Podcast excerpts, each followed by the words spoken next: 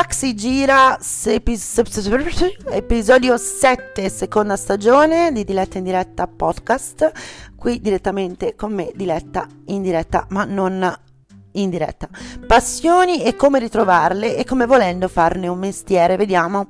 Troviamo su Google qualche ehm, tips su come ritrovare le passioni o come trovarle di nuovo e come volendo farne un mestiere. Numero uno, trova qualche minuto per pensare e prendere nota di tutte le attività cui solito, in cui di solito sei impegnato.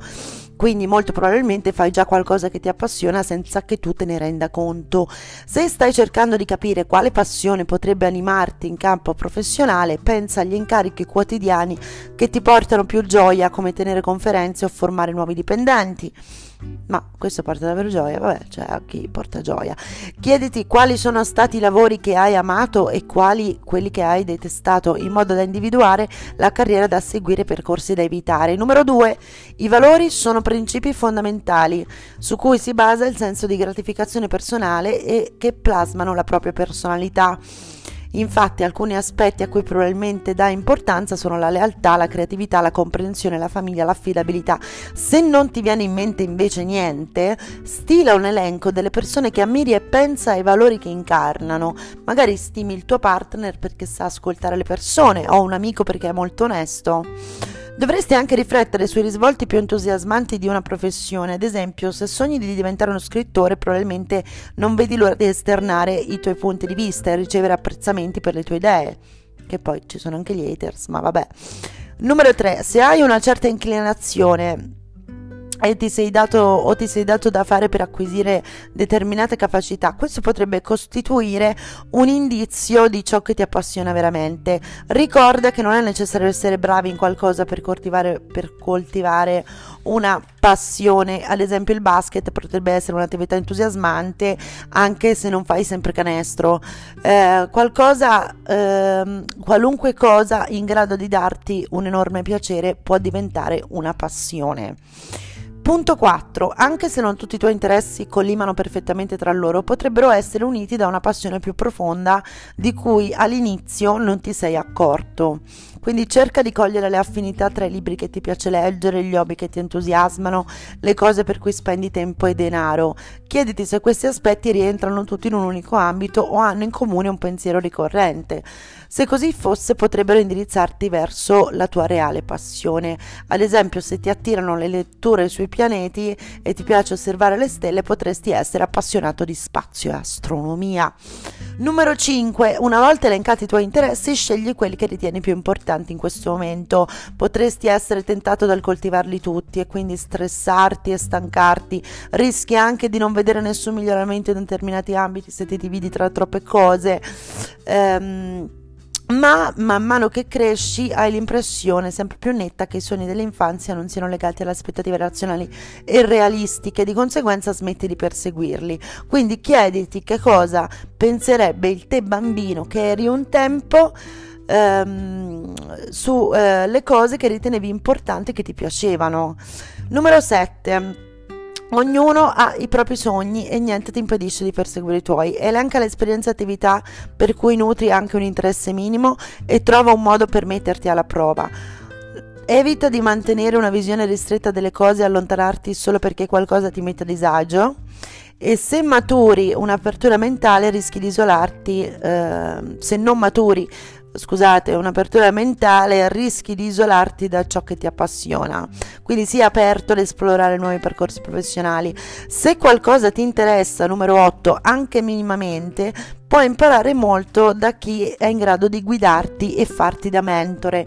Infatti, man mano che il coinvolgimento aumenta, il tuo mentore potrebbe aiutarti ad alimentare la tua passione. Chiunque può farti da mentore, attenzione, un collega, un allenatore, un amico, persino un familiare.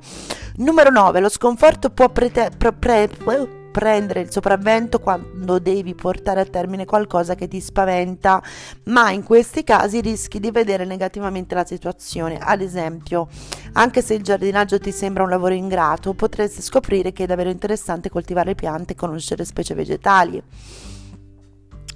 Numero 10. Il percorso CLEAR, che sarebbe acronimo inglese di... Um, sarebbe acronimo inglese di, uh, mi ripeto, Enthusiasm Aware Recognizing, eh, CLEAR, eh, puntato, ti permette di capire se stai sviluppando una passione più profonda per un hobby.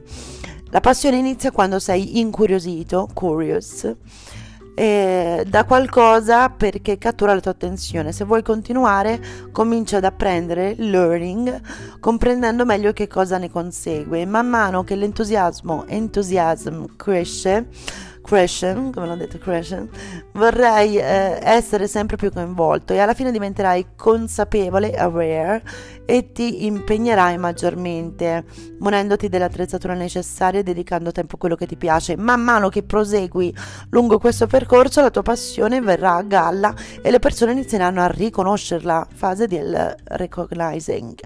Quindi, numero 11, puoi credere di nutrire una grande passione, ma non sentirai un desiderio ardente se non fare di tutto per trasformarla in un vero interesse.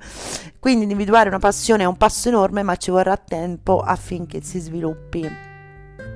Numero 12. Incontrerai vari ostacoli man mano che coltivi la tua passione, ma non farti scoraggiare.